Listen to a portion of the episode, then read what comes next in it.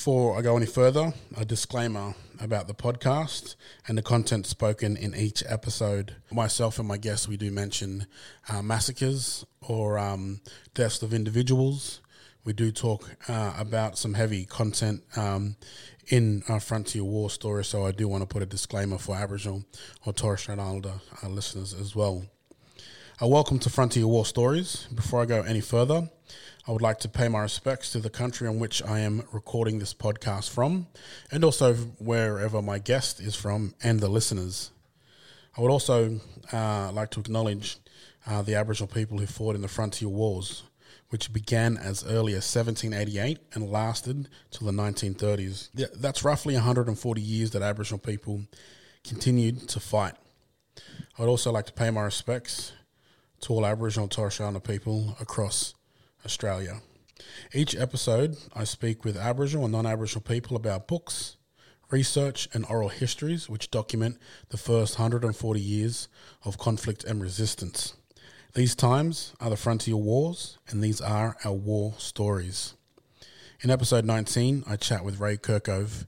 Um, I've had him on the on, on the podcast quite a few times.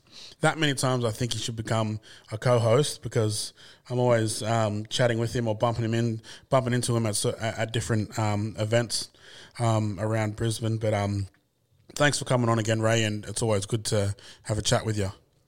Well, thank you. I'm honoured. I wanted to sort of you know have a chat with you about um, significant areas or you know areas of significance um, today. You know, like um, in the past, I've chatted to you about um, One Tree Hill. Um, I've chatted to you about um, uh, the, the, the site where Dundalli was hung, um, and so I'd, I'd, love to sort of build on that. But then also some of the figures, um, the frontier figures, uh, and the reason why I wanted to sort of focus on uh, these places of where these battles happened and these individuals uh, is because um, today, you know, um, it's becoming, uh, you know, these areas where these battles and uh, um, um, and these individuals are from uh, are everyday areas now. They're where shopping malls are. They're where schools may be. Maybe somebody's backyard. It may be where you work. Um, these are real significant places um, of relevance today to people. And um, I think when we talk about history, and especially Aboriginal history um, and frontier conflict, uh, we tend to not realize um, the true history of what happened in our own backyards. You know, in our own sort of uh, parks and you know, uh, you know, places that are that are that are near to us or, or, where we work as well. So, I'd love to just sort of chat with you about um, some um, some of these key areas. Sure. Uh, yeah, as you may know, that's a big interest of mine. Is sort of what I call site history is trying to work out exactly what happened where and um, um, you know the, the layout of the land and, and all the components in it. That's something I do probably every day. Uh, I think it's really important because the the problem you often find with how frontier war is received in the general public is that it, it's too vague. You know, there, there's not specific spots. There's not enough monuments. Uh, it's often considered this as something that happened long ago and far away, almost like a fairy tale, you know, like way, way in another galaxy in the outback. Um, or a, may, or a distant time ago. It happened. Yeah, exactly, exactly. It, it happened. And, and, yeah, yeah. You know, it, it, happened at a time when there was no infrastructure there, and it happened, you know, in the eighteen or seventeen hundreds. Yeah, and and it, it, sometimes it's just about looking at the same buildings in the same areas and with a different light. I'll give you an example. You've got Newstead House, which is a sort of cornerstone of early Brisbane. It's the, the oldest building, and it's um, you know associated with a number of the uh, key government figures that, that, that lived there and so on. But what the other side of that story is, which is they're now honouring, they're, they're, now doing a bit on. Uh, they've got some panels and things on. Is that it was sort of like the front line, and um, it was where the, the, the, police commissioner lived. It was um, where a lot of government decisions were made and you basically had a uh, what you'd call a frontier or, the, or a war zone along the um, uh, the creek there because that's where they were. They used to drive the Aboriginal people out the other side of the creek, and there were a whole lot of uh, camps or villages on the other side that the police kept burning down, but the Aboriginal people kept building up, and, and that went on for decades and decades and decades with, with uh, little battles all through there. So you have this majestic building that's actually sort of um, it, has got a military side to it, you could say, and you, you could do that for many places in in Queensland. It, it's not so much that you have to kind of like uh, let's scrape out something and, and and make something here that's not there. Uh, another example, if you've ever been up to Moray Fields, and most people don't know, they, they just go into where the shopping centre is, but on the other side, getting towards the coast, on Moray Fields is the original homestead, and all that's left is just the ruins of the staircase and something and stuff like that. But it's a beautiful spot, and there's, there's a big bunya grove there that's been there that was actually planned by Aboriginal people. But the interest of that is that um, earlier that was the uh, cotton plantation, and and um, before that even started, there was um, King Johnny Boat and, and a number of uh, his people actually blockaded the uh, entrance of the creek there. Uh, and that went on for a while, and, and then oh, eventually the. Yep, I've got a story. Yeah. Uh, my brother, yeah. he's, he's married into um, uh, um, his partner is Butchulla, and my niece she's Butchulla, so from Fraser Island and Hervey Bay and Maryborough, and um, they and they would march every year for Invasion Day and I don't get, I, don't know the streets or the route, but they'd get to a certain part near town hall, um, right?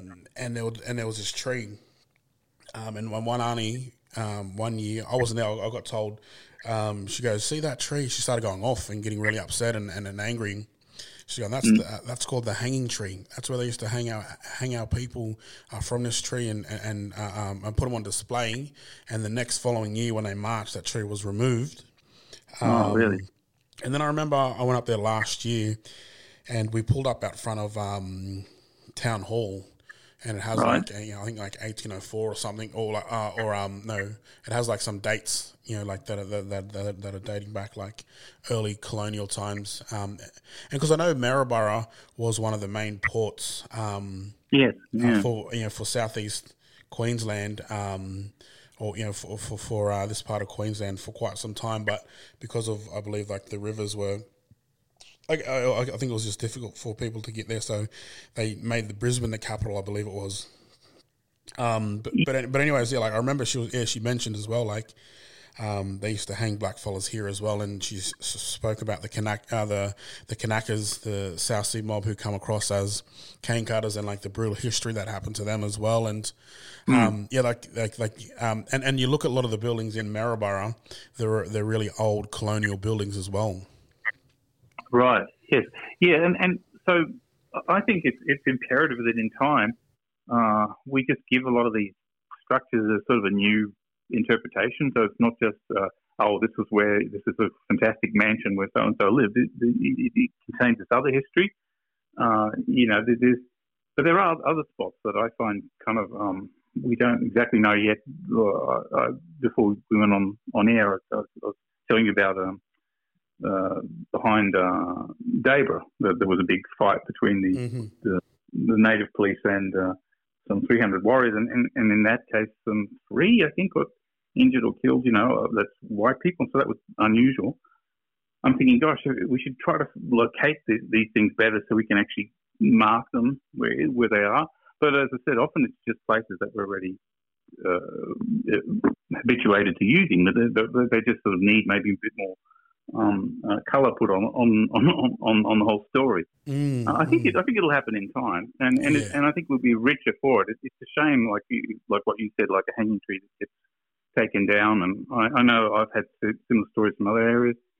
Uh, that, that, unfortunately happens a lot, but mm. and some of it's just people who, who, don't know any history, and they just sort of bulldoze anything because they just want to put a shopping centre or something. Yeah, and, and, and, like this has sort of got me thinking as well because. Um, uh, where I'm from in northern New South Wales, a lot of the uh, the massacres or a lot of our significant sites are now sort of located on farmers uh, on the land that farmers supposedly own, and the gates yeah. are always locked. You know, um, and sometimes, and not all of them, like some of them are very hesitant to let Aboriginal people in. Um, mm. Maybe because they've destroyed some of these sites, um, they found some of these remains and you know like discarded, or you know what I mean, like um, they're, they're, willing to open it up as well. And it's it's a funny conversation to have because when we sort of, you know, like I think lots of Aboriginal people who are not from the city have these stories, You know mm. what I hmm. mean about these significant oh, yeah. areas where yeah. these where, these events took place, and and, and yeah, sort of like and, and, and it's sort of like um, like it's it's sort of like unknown. It's like an unknown sort of um, thought or question to have to say, hey, that wouldn't have happened here. This is the city. You know, everybody, you know, I've, I've grown up here my whole life. You know, I've, you know, I, I used to work in that building. So, you know, how could these things, that, you know, actually happen or take place or, you know, uh, yeah. in the city? Yeah. Yeah. And, and I, I think um, it's also because Australia's grown up on this, on this myth that, that it didn't have a bloody start, whereas most other parts of the world you go to, they, they're just accustomed to it and they they've got ways of incorporating that into their into their ethos and their, their sort of their national story in a way. They they they can see both sides of it. They say, oh yeah, okay, but there was a lot of courage and there was a lot of you know initiative on the people who were suffering, and they they can see kind of the other side of the you know what's the value to take it. Whereas in Australia, it seems to be like like almost like dirty laundry, you know. Like, oh, we can't talk about the we, you know, mm. we can't talk about the war, you know. It's, it's, it's like um, it's a it's a wound that's you know what I mean, too close to home, or it's something that's way too close to home. And I remember chatting with you. Um, I think it was when we when we had a chat about uh, Dundalli, uh, the commemoration, and I think you were mentioning how fast, um, you know, and how brutal um, the the I guess the, the invasion the invasion yeah. was compared to other countries. Yes, yes. yeah, that, that is true, and then, and that, that's the other thing too because it happened so much later than anywhere else in the world. Uh, you know, like you're talking 300 years for, for North America, and in, in most of Australia it was 40 years because uh, it was just we just had penal colonies that, that were the other mm. earlier period. Like you could say, so the first 40 years of Australia history was these penal colonies, but they didn't really go anywhere. They just were sort of self-contained. But then after that, you had this brutal and very sudden blitzkrieg that, that went over the whole continent. Uh, so if you look at that, like by 1880, most of Australia had been so-called colonised. Just just in, in, in four decades. That's, that's, that's mm. not even a lifetime. You know?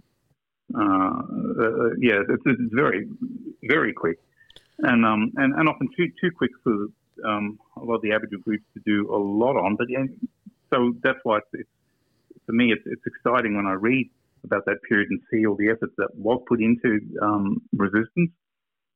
Mm, mm, and and like this sort of this is something I also wanted to chat with you as well as, um, and you've mentioned this in the past as well about how um, how diverse and how you know, um, how big the sort of resistance was from Aboriginal people. And when I mean big and diverse, I mean like in terms of, you know, uh, Europeans, uh, you know, th- they were the minority, and everywhere they went, you know, and I'm, I'm sure not everywhere they went that, yeah. they were sort of met with aggression from Aboriginal people, but you know, it was more common back then to sort of um, have more resistance and uh, leaders or sort of more uh, battles that you know Aboriginal people and and, and, and, and the you know the Europeans had uh, more often well, in those times. Is that right? Yeah, but yeah, that's true. But it's also just like every human society has got a uh, you know defense force. Um, so you know it's strange that, that you find people saying, "Oh, well, how is it that you know explorers would come to the shore and get, get killed?" Well, actually, that's done everywhere. Uh, unless you mm. actually know the intentions of the people you're dealing with, and uh, you know you, you, line up your, your, your forces and, and, and, give it a go, particularly if they're aggressive. I mean, mm, or even, very... even here, you know what I mean? Like, I even have stories of my own mob, like, you know, if you were coming to our mob, if you're coming into our country, you had to come in through the right protocols. And that's pretty much, yeah. you know, um, uh, mirrored in many other places around the country. You know, there was a, there was a process, you know what I mean? Um, and obviously, well, it's, it's, yeah. it's exactly as we would do to today, um, the, the, the, protocols that I've read about were that you'd have to go up to the main camp and state your business, and then they would tell you, well, you can go here and go there, and they'd, they'd give you someone to go with you. You know, they'd say, well, no, you can't go there, but you can go here, and so on. You'd say, well, I, you know, I'm passing through because I've got to get see my, I don't know, my kin, or I'm going to a ceremony or whatever. It, there was a lot of travel through. It wasn't like that. that every nation was sort of like sealed off. In fact, there was, there was, there was constant coming and going, but it had to be done just like we do today. You know, it had to be done in orderly fashion. But if, if someone is just sneaking around your country then you would assume that they're up to no good because why didn't they come and ask you? You know, they could have asked you. Uh, and you would have, and when you read about it, it's interesting. Like when we read uh, Leichhardt's accounts, people were just so nice. Everywhere he went, they they always fed him, and they always, you know, they, they made him a little place to stay, and they, they someone would go with him to the next spot. You know, I mean, it wasn't like they had no uh, sense of decency, but it's very obvious if you've got someone who's just not doing that and just sort of sneaking around, then traditionally that would have been seen that person's either trying to do some black magic, um, or they, they, might be trying to steal a woman, or maybe they're, they're, they're, they're trying to kill someone. So they usually just get killed on the spot, you know, um, because they, you know, what the heck are they doing? Um, and and what we don't see is that that was what white people did all the time. You know, it was actually the the exception for them to actually go to an indigenous village and ask, you know, well, can I go here and there? It was it was more they just sort of went wherever they liked and broke all the rules, and then they were surprised that they got attacked. It's um, mm. it's uh, and the same like explorers particularly were terrible like that. Um, that, and you'll notice how the guides were often very very afraid, and because they knew that they were doing everything wrong they were they, they knew that their their life was at risk constantly. Um, yeah. Anyway, but um, so that's mm. that's that's something, and and I've noticed that like when I look at the um, what I call the coastal defence, because I've got this interesting account of um, one of the whalers, uh, uh, John Bradley, his name was, uh, in 1830, and, he tells us how he he got shipwrecked off um, Moreton Island, and so, he, and all they had was a little whale boat left. Uh, their big boat got, got sunk, so they all piled into a little whale boat, which has a sail. It's like a sort of like a small yacht, you could say, but it's not the size. And they and they tried to make their way down the coast uh, to the nearest um, stop, which would, would be Port Stephens. But they felt they found that wherever they went, they were driven off and they, they, couldn't understand it. But what was happening was right at that time when he was doing this was, was the big fight that that um, you know Dale Ruska would have told you about with the um, with the soldiers. So that, at, at, that whole time, all the all the Quandamooka were actually at war. And so whenever they saw a white person, they thought, well, you know, um, I mean, get him before he gets us now. Yeah. yeah. yeah, Well, they did. I mean, they would just think he's part of the of the uh, of the of the colony, which uh, in in a way he is, even though he's a whaler. And, and he said that, that they would actually run up and down the, the, the, shore and stop him from landing, and they were, and he could see them signaling from one he, uh, headland to the other. So he'd have to try to maneuver the boat such a way that they wouldn't see his boat, and then they'd try to sneak in at night because they obviously, you know, when you're going down the coast, you you run out of water and food. So they were trying to go somewhere where they could get a little bit of water at least. But every time they tried, they, they were beaten. You know, people would run up and and um and stop them. And, and this went all the way down. It was like 300, no, it was even more than that, 300 kilometres or longer, all the way till he got near Port Stephens. And then there was a group that was uh, friendlier. And I looked at that and I was trying to work out well, what was going on there. And then I realised that they were all the allies of the Quandamooka all the way down. And so they'd been just smoking down and just saying, well, look, these, um, there's some more white people here and they're probably connected with those soldiers over there. Um, so don't, don't give them an inch. And for me, it's interesting because it shows that even the coast was patrolled. And we, we have accounts from Cook too. He talks about like when he was going around that he could see that they were constantly signaling ahead. Uh, and even and if he landed somewhere, they'd actually also signal inland. He could see the, the, um, smoke signals go from one hill to the next going inland. So uh, people were constantly communicating and, and keeping a, an eye on, on the coast. It was a coastal defence. Uh, and, and you have to bear that in mind well, when you, when you and also like uh, when I was chatting uh, with Dale, Uncle Dale as well, he he mentioned um, that uh, one of the there, there, were three shipwrecked men um, that I, I, either went to Australia, or one of the adjacent islands from Strati, from Stradbroke, um, and Pamphlett and Finnegan. I think, yeah, yeah, yeah, those blokes, yeah, yeah, and and they were met with an Aboriginal person, I, I believe, speaking English mm. and saying, "Oh, you know, are you here to kill me or are you here to take something from me?" I believe it was. Um, and then I go, "Oh, you know, what was the relation uh, into that?" And he mentioned how um, the story from from down south got up got up to their mob, and you know there was this communication um, uh, through. Um, uh, uh, through the mobs to, to, to, either warn people, and obviously, as you mentioned, you know there were there were a lot of a lot of whalers um, in different yeah, before which people don't realize well. they were they were, they were ahead of a lot of the explorers. But yes, now that that is interesting because um, I there's one book that, that fascinates me, and it was written by um, by Roderick uh, Flanagan. He was a young English fellow who lived in Australia, and he wrote a book called The Aborigines of Australia, and he died only uh, as a young man. Um, and he was writing in the 1850s, and, and, he wrote this long chapter about what he called the uprising of 1842 to 1843.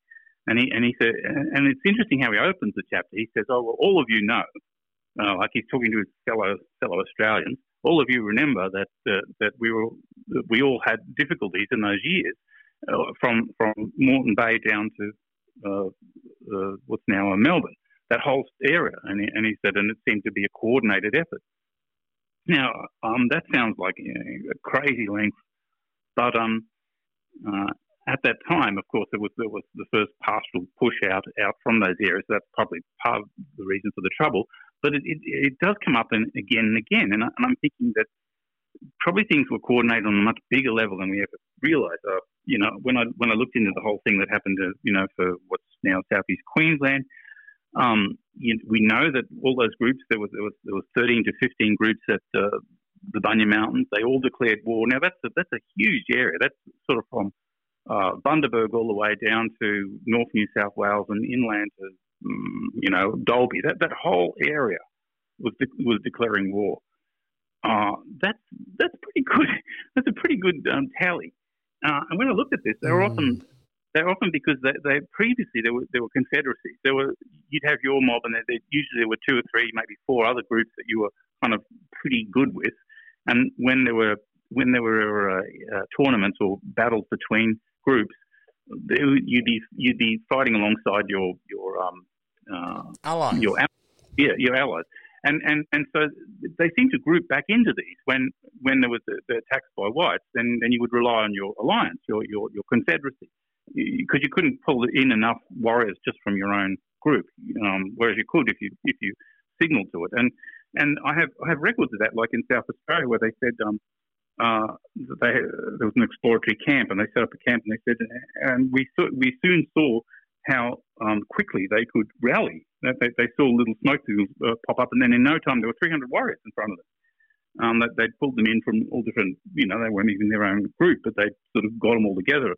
So there was like a um, a bit like an emergency system, just like we have now. Like if there's a, you know, air raid shelters, you know, like like if you have if there's, if there's a sudden um, attack on a on a nation, and there's some sort of emergency uh, procedure, and that seems to be the case. What happened around Australia.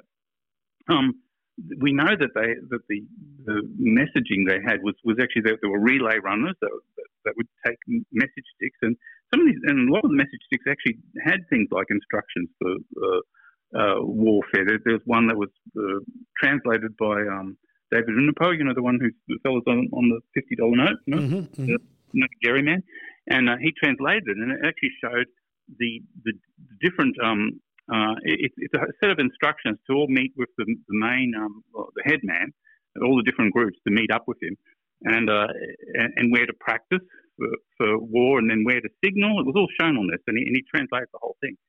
Um, the directions of signaling, it was all so that they these things were actually quite complex. And, and there'd be runners who'd be doing this in relay, coming and going, coming and going constantly. There'd be smoke signaling going back and forth. There were also audio, uh, auditory signals. The one I, I read about was in um, around Channel Country. They would actually uh, knocked stones under under water, and and the, the, apparently the sound can travel quite far underwater. And, and wow, that, is, that is amazing. That's crazy. Yeah, and, and they would also do this. And, and uh, Duncan Kemp talks about the spies that they would also travel underwater for good distances and then and then tap these stones to one another because obviously they were trying to avoid the scent, you know, when, when um, you know, whites were after them. So they'd travel part of the way inside the river and then get up, uh, you know, so they wouldn't leave any tracks and they wouldn't leave any scent, you know. Um, so there was a level there of, of sophistication which, which uh, I think just gets um, ignored too much. And, and the same like the, the uh, like these alliances and, and, and, how they work together. I, have been trying to work this out uh, for a while.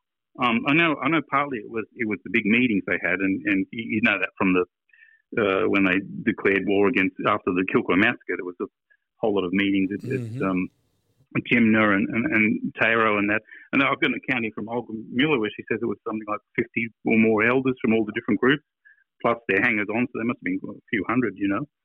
Uh, and then they decide things. So you decide a strategy there and then go off and do it. And that would involve, so you've got to think about it. Each of these groups have their own leaders. So they're all obviously doing things in their own area. Like we, you asked about Moppy, old Moppy. I think part of the reason he got killed so early was because the settlers realised that he was um, uh, a force to be reckoned with in the sense that he was someone that quite a lot of groups were aligned with. Um, mm. uh, and I, I guess, yeah, and, and one of the reasons why I asked about him as well is because um, he's like part of this. He's part of this like chain of warriors. I guess it's maybe in southeast Queensland that you know um, once sort of one went down, like another one popped up, or yeah, or, yes, or, or, I guess the, or I guess like they were always there together. But I guess there's just no record of them sort of interacting or, or, or speaking or or or you know they mainly just focused on, on one and then once that other one was gone they focused on another one as well so yeah, and I'd well, like to sort of chat about that, like this this whole yeah, link yeah. of sort of other warriors and stuff as well. Mm. Well, well, the thing is, even if you look at those dates and you, you realise that everyone who was anyone went to the Bunya festivals, and we know that they talked politics so, because uh, we have that uh, that's actually recorded by by uh, people like uh, James Davis, who was an escaped convict who knew the language, and he was there, attended. So he'd say, yeah, that, that's exactly what they're talking about. They're talking about, well, what do we do? Um, so even though we don't always have it recorded, we know that um, that people like Moppy and um, Dundalli and all that would have actually been together uh, at these meetings and representing their group, and they, they, they must have been discussing that sort of stuff. Um, just by the by the fact that you've got the 13 different groups now, there's, there's all these different leaders in there. But of course, they've all got their own agenda, and this is the same sort of thing that had uh, happened in uh, North America, where it gets a little bit um, confusing. Like, like uh, often for white writers, they're saying, well, how come they're not all agreeing? Well, it's just like politics anywhere uh, in the world today and yesterday. Um, you know, there were factions, there were different views on what to do and what not to do. There were also different, um, um, you know, past, you know, relationships you had with people. Maybe they were good, maybe they were bad. Um, you know, or, or even just your connections with groups. Like I noticed with, with old Moppy, it was uh, they called it the Mountain Alliance. So he had he, he had sort of uh, there were there were people from what's now uh, what you'd call um, Stanthorpe and um, the Scenic Rim and the Darling Downs, uh, Esk, uh, Warwick, uh, and the Lockyer. They were all kind of like sort of what he was looking after in a way. Mm. Uh, but, but, you know, there'd be someone further north, like like Dundalli was sort of more, more further up there because he was more connected with, with Brisbane and, and the Sunshine Coast and all through there. So so there'd be different people would be uh, looking after different areas.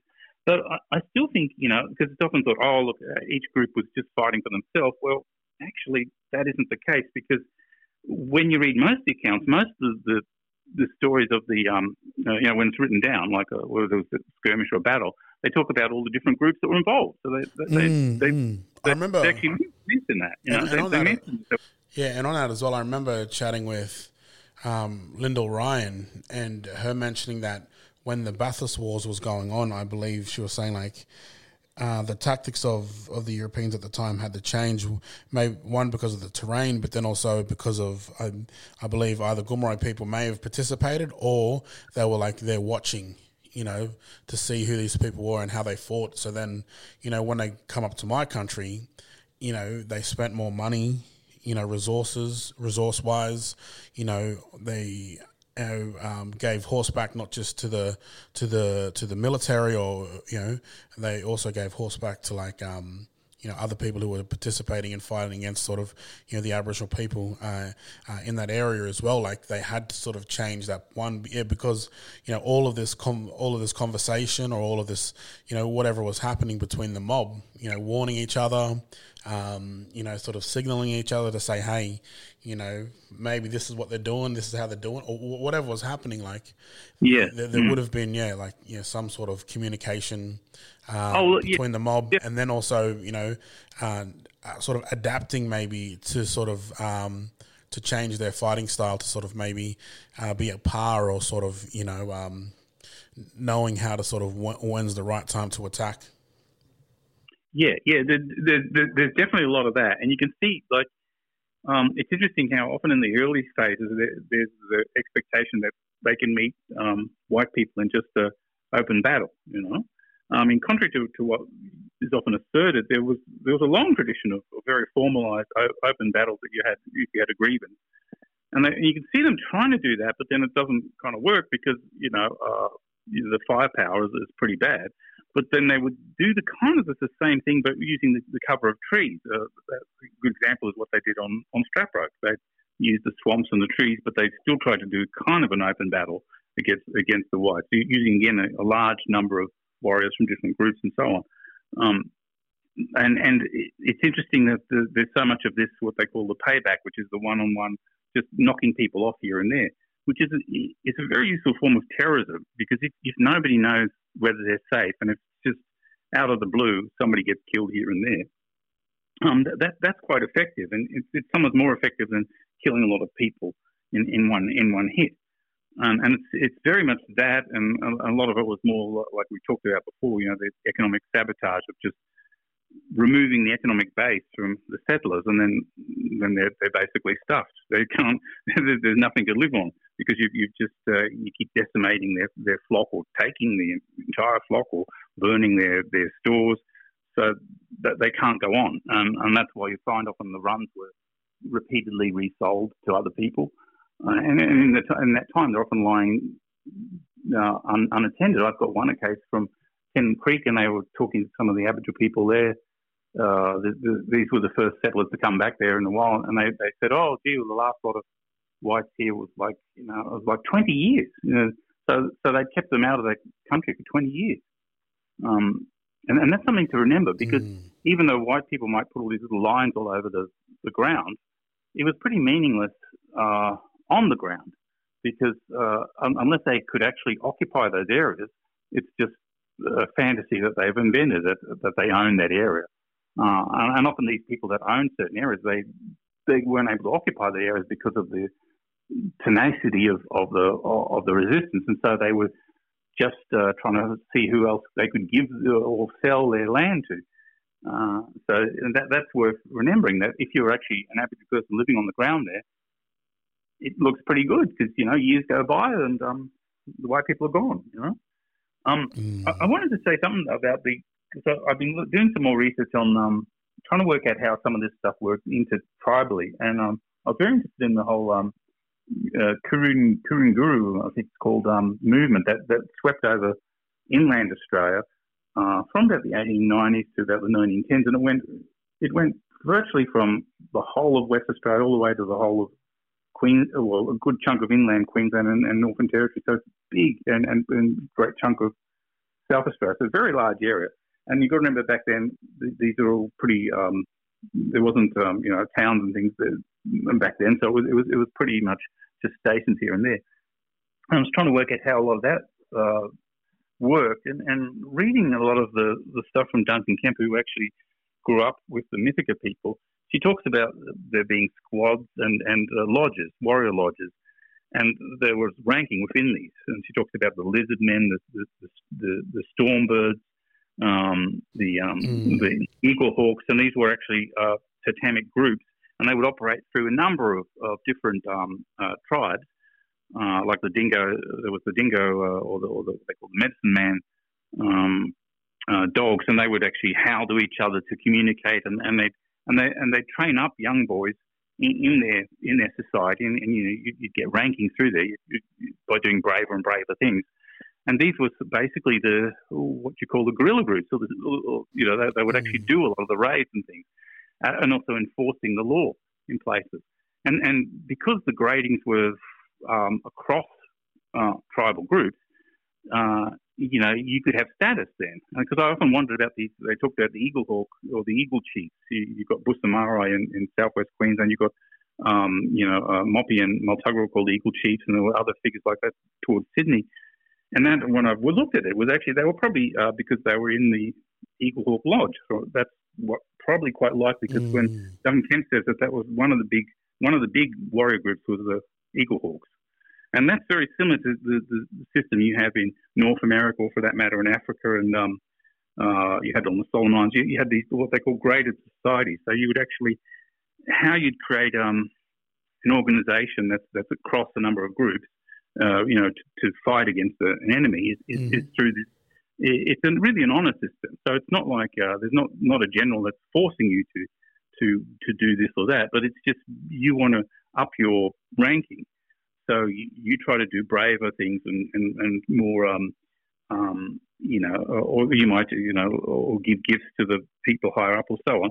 And, and in that way, you, you rise in, in ranking and you'd actually have particular scarification and particular items that you wore that would actually show your, your ranking. And, and people would, would respect you for that. And, and they actually then had authority over much larger areas than would normally be the case. And that's from what I can work out how a lot of it worked. Why why people would honour, say, old Moppy, you know, when, when he wasn't from their group. It had a lot to do with with the his his uh, you know I, I, suppose you call it his military ranking was which was also a ceremonial thing. It was sort of both. Um, mm. And so you, you, get these sort of uh, these sort of warrior chiefs, and I think that that sort of needs to be looked at because it, it's also like a chain of command. And whenever you read the accounts, they talk about that it would be there would be, there would be a, a, a, an elder who was actually giving commands, and then other and, and, other people would be putting them through. It wasn't just like people just standing there and, and hoping that it all works out. They did have strategies in place. Well, isn't that uh, like like that, that, was some of the stories of Dundalli um, that you know he, he was never caught sort of um, in a oh, he, like he, uh, he, I believe he was like charged for a few things, but on a lot of the raids that he was involved in, he was always spotted as sort of somebody standing back, shouting sort of orders. Um, yeah. whether, whether or not he was a part of that sort of like Eagle Hawk sort of group, but like you know he was sort of seen as a you know as a significant person who would you know what I mean? Like, uh, give yeah. I think I think that's it. I think that's it because see, often the thing is like they said, well, he didn't himself actually kill this and that person, but the point is he was in charge, you know. And um, yeah, from what I can work out, he was a Kringal. He was a, he was a, a high ranked. He was like the the henchman of, of the uh, of uh, there'd be like maybe an, an elder who was in charge of people like him, but but he would he would be like the warrior leader of, of the group. So he he was immensely important. Um, and I, I think there was there was a lot of these sort of uh, henchmen figures.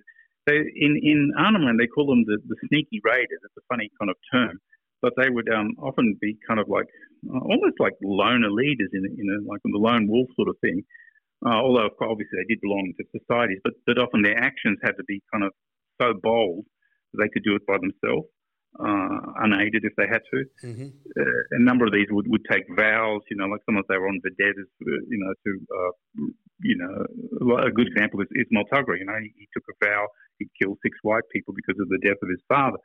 And the same similar thing would happen in Arnhem Land. You know, you'd, you'd be on a vendetta for because of some wrong, um, and and they became uh, amazingly efficient at this.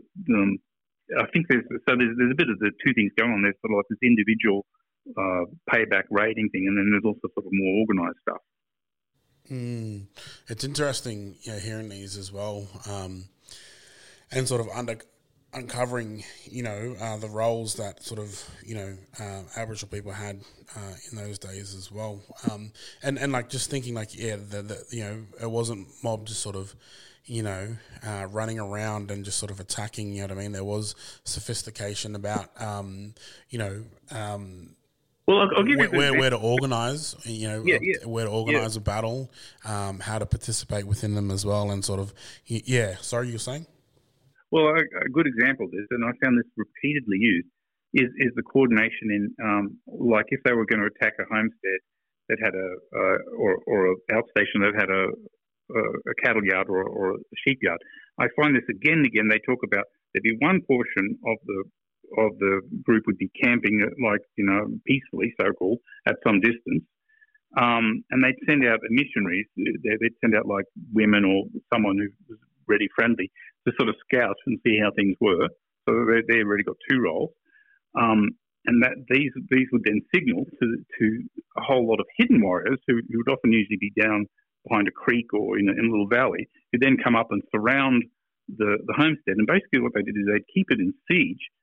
Um, and, and while they're holding it in siege, then, then the rest of the, the, the group, there'd be warriors in the in the so-called peaceful mob who'd then come out and then drive out all the uh, all the cattle or the, or the sheep. And because they're doing it on foot, it takes them a while. So that's why they're holding the um, the, the homestead in siege, so, so that so they can actually take them a good distance away.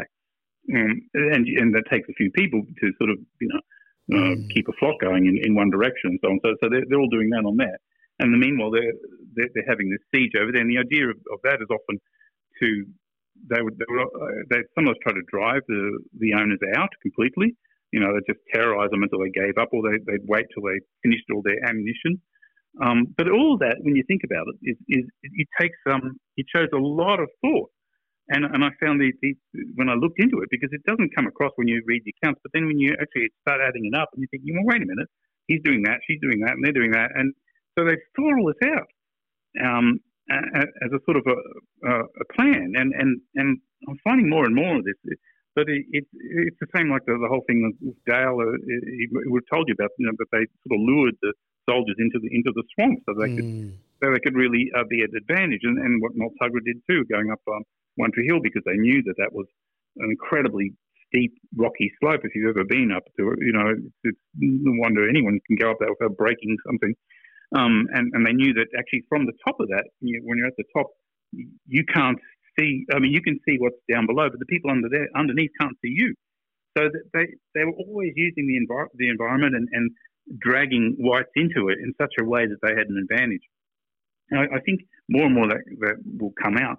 But what, what gets me too is the fact that there were, were ranks and there were there was sort of insignia that people had, and I'm, I'm trying to get a bit of a handle on what that is. I, am hoping to find more in the research. It's uh, one thing I, which I discussed with you earlier, which fascinated me, was was for the um, the, the Guru or whatever that, that movement that, that was all through inner Australia.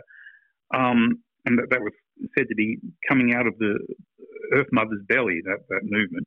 And the, and so anyone who was dedicated to that would actually wear like a like a black palm on their um on their shoulder, like a sort of a sign, mm. so that, that you knew that that was someone who was uh, uh, basically a comrade in the fight. And this was, and you think of that the, the distance involved, all all over inland Australia, and, and, and it was basically a thing where they uh, basically stopped working for whites um, they would then um, um, attack anyone who was breaking the law, white or black, you know.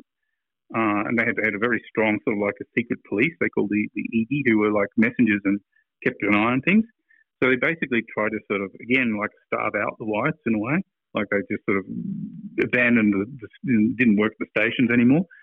Um, but you think about the coordination there, and, and there it's, it, it's not like enforced. It's not like some um, political person is, is putting that on it. It's because it's because all these people have agreed to that they all want to be part of this movement.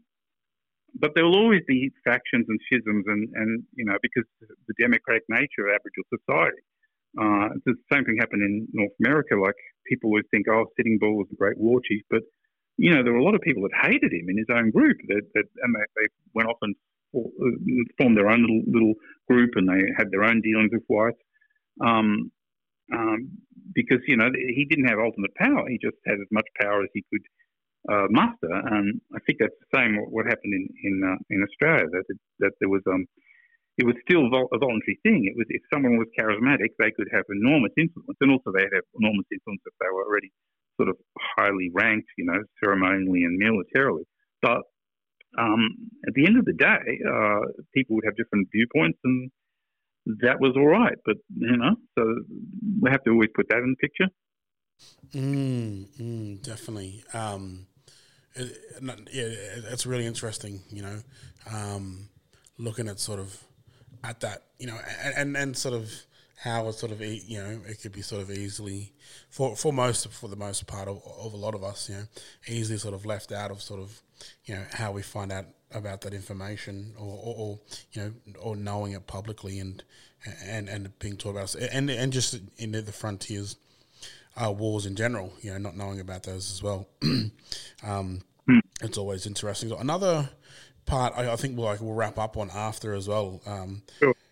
um, you mentioned about like the signal fires um, yeah. as well.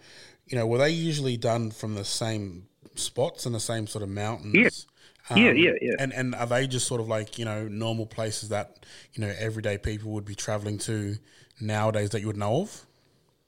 Oh yeah, like, see, I did a lot of work on that, trying to reconstruct that for around Brisbane because I live in Brisbane, and um, uh, because there, there are like like Willie McKenzie, he talks about where a lot of them are located, and you've got um, Thomas Hall. He, he mentions some of the particular hills. They're often um, look a distinctive way, and what I noticed is um, there's two things going on. One is that usually there's a uh, they're fairly close to a, camp. Either you know, either you can signal from your camp, or you can, or otherwise you can see the signaling points. So it's often a good idea if you ever go to where are uh, abandoned campsites, stand there and have a look at what's around you, and, and you'll be amazed that you can always directly see um, other spots where, where, if you know the geography, where there's another major camp. Um, so you can see how they, they easily form these networks because all you have to do is um, you look where you know X camp X is, and um, and oh, and, and you just watch, you know, even while you're cooking your meal or having doing your other things in, in your camp. Um, and if there's a signal coming from there, then then then you read it. It's as quick as an email, you know. Um, and apart from that, they had these these these sign spots, uh, and, and often you'll find, as I said, like firstly, the camps are usually situated so they've got a lot of vantage points to these particular spots. Uh, and be different for each one, but but that they're all networked together. So you know, one and then um, sends it off to another one, and so on. But there were these specially assigned spots, and it, just like you had um, in Europe, you know, we had beacons. You had systems of beacons that one ran, ran to another. So that these would actually be lined up. Um, they, they had like a, a special fire pit that was, was always kept. But it was uh, obviously you don't want to have to send people, you know, five kilometres up a mountain uh, when you're.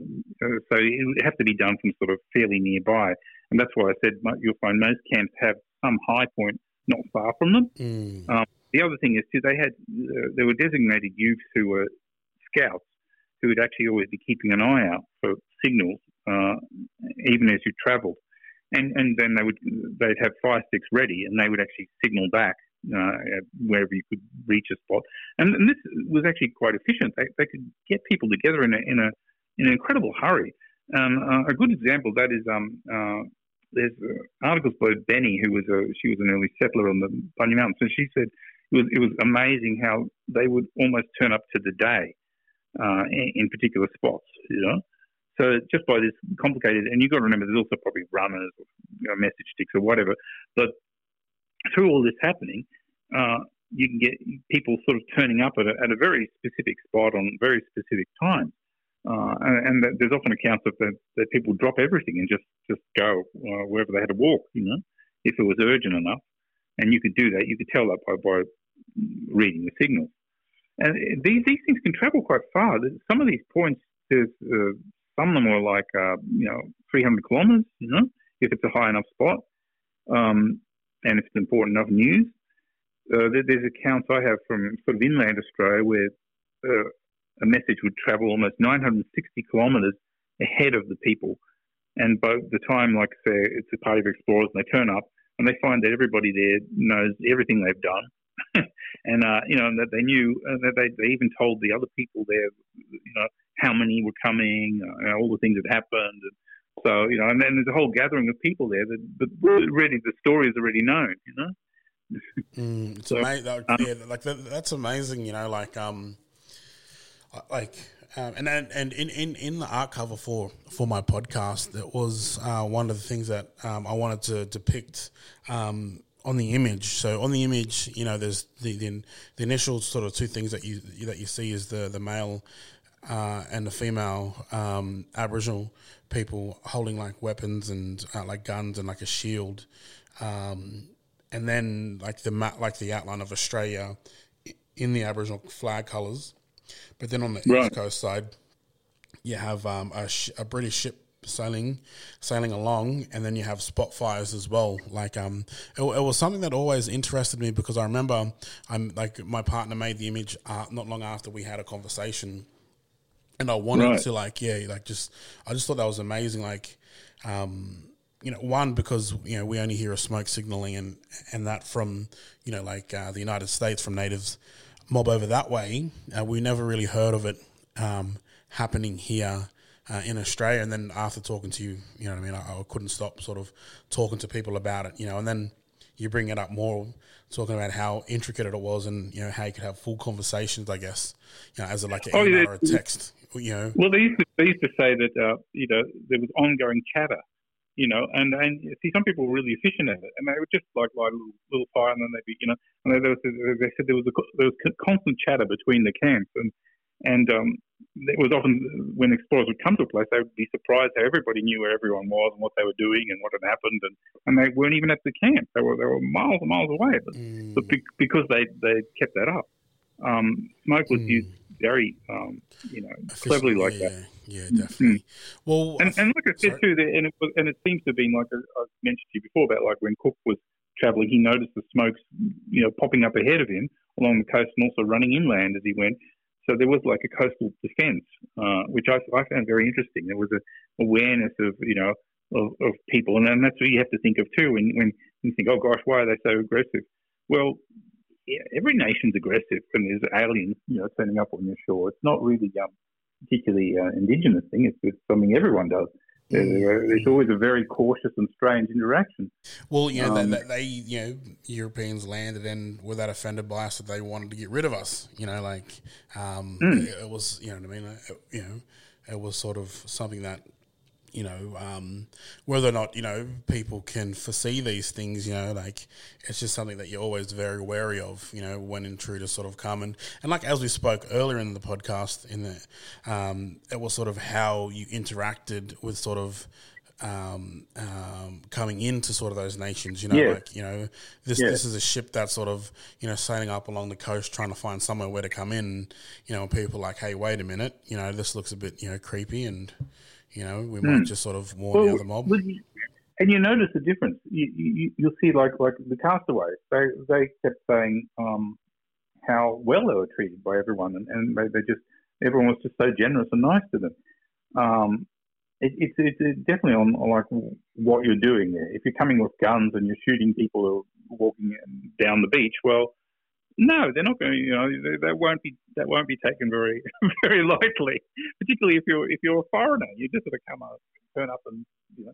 So, um, and I, I find it very interesting when you read the different accounts of people who were uh, marooned and end up with Aboriginal people, and really all it just shows you is it, it's their own story. It, it's really just mm. it's their experience is exactly what they would have experienced anyway in any society because. Mm if they're a nice person, then that's you know, or, or they're and if they're, they're greedy, then then they, they get a certain other experience, and and yet, yet weirdly they they take it and say, oh look, that's how Aboriginal people were like. Well, no, the person's just just doing certain things and getting certain reactions. so it's a, it's a very personal thing when you when you start comparing these. It's often fascinating mm. because sometimes it's the same group, and yet it's one castaway has got such a different experience from another. Mm. And you, you, can see that it's uh, it's not really the people, but the what you bring into a situation. Well, and you mentioned you know the the sort of battles uh, on Moreton and Straddie, and you know the other sort of castaway, you know, uh, getting blocked, you know, along the coastline uh, to come yeah. up because no, that, you know, the whaler. The yeah. whaler, sorry, yeah, yeah, yeah. You know what I mean? Like he, you know, mm. they were sort of, you know what I mean? Um, they were not taunted, but they were told not to come here because you know um, you were here. You know, uh, you, you, know, people like you, who look like you were here. You know, causing trouble and, and fighting with our mob. So. Well, and, and, that would look. We do the same. World War Two. You know, Japanese came on on Australian shores. They were shot, You know, um, mm. because what are they doing here? Uh, you know, particularly if, if the only uh, interaction you've had has been not pleasant, then why would you why would you think that this person coming in is going to be different? You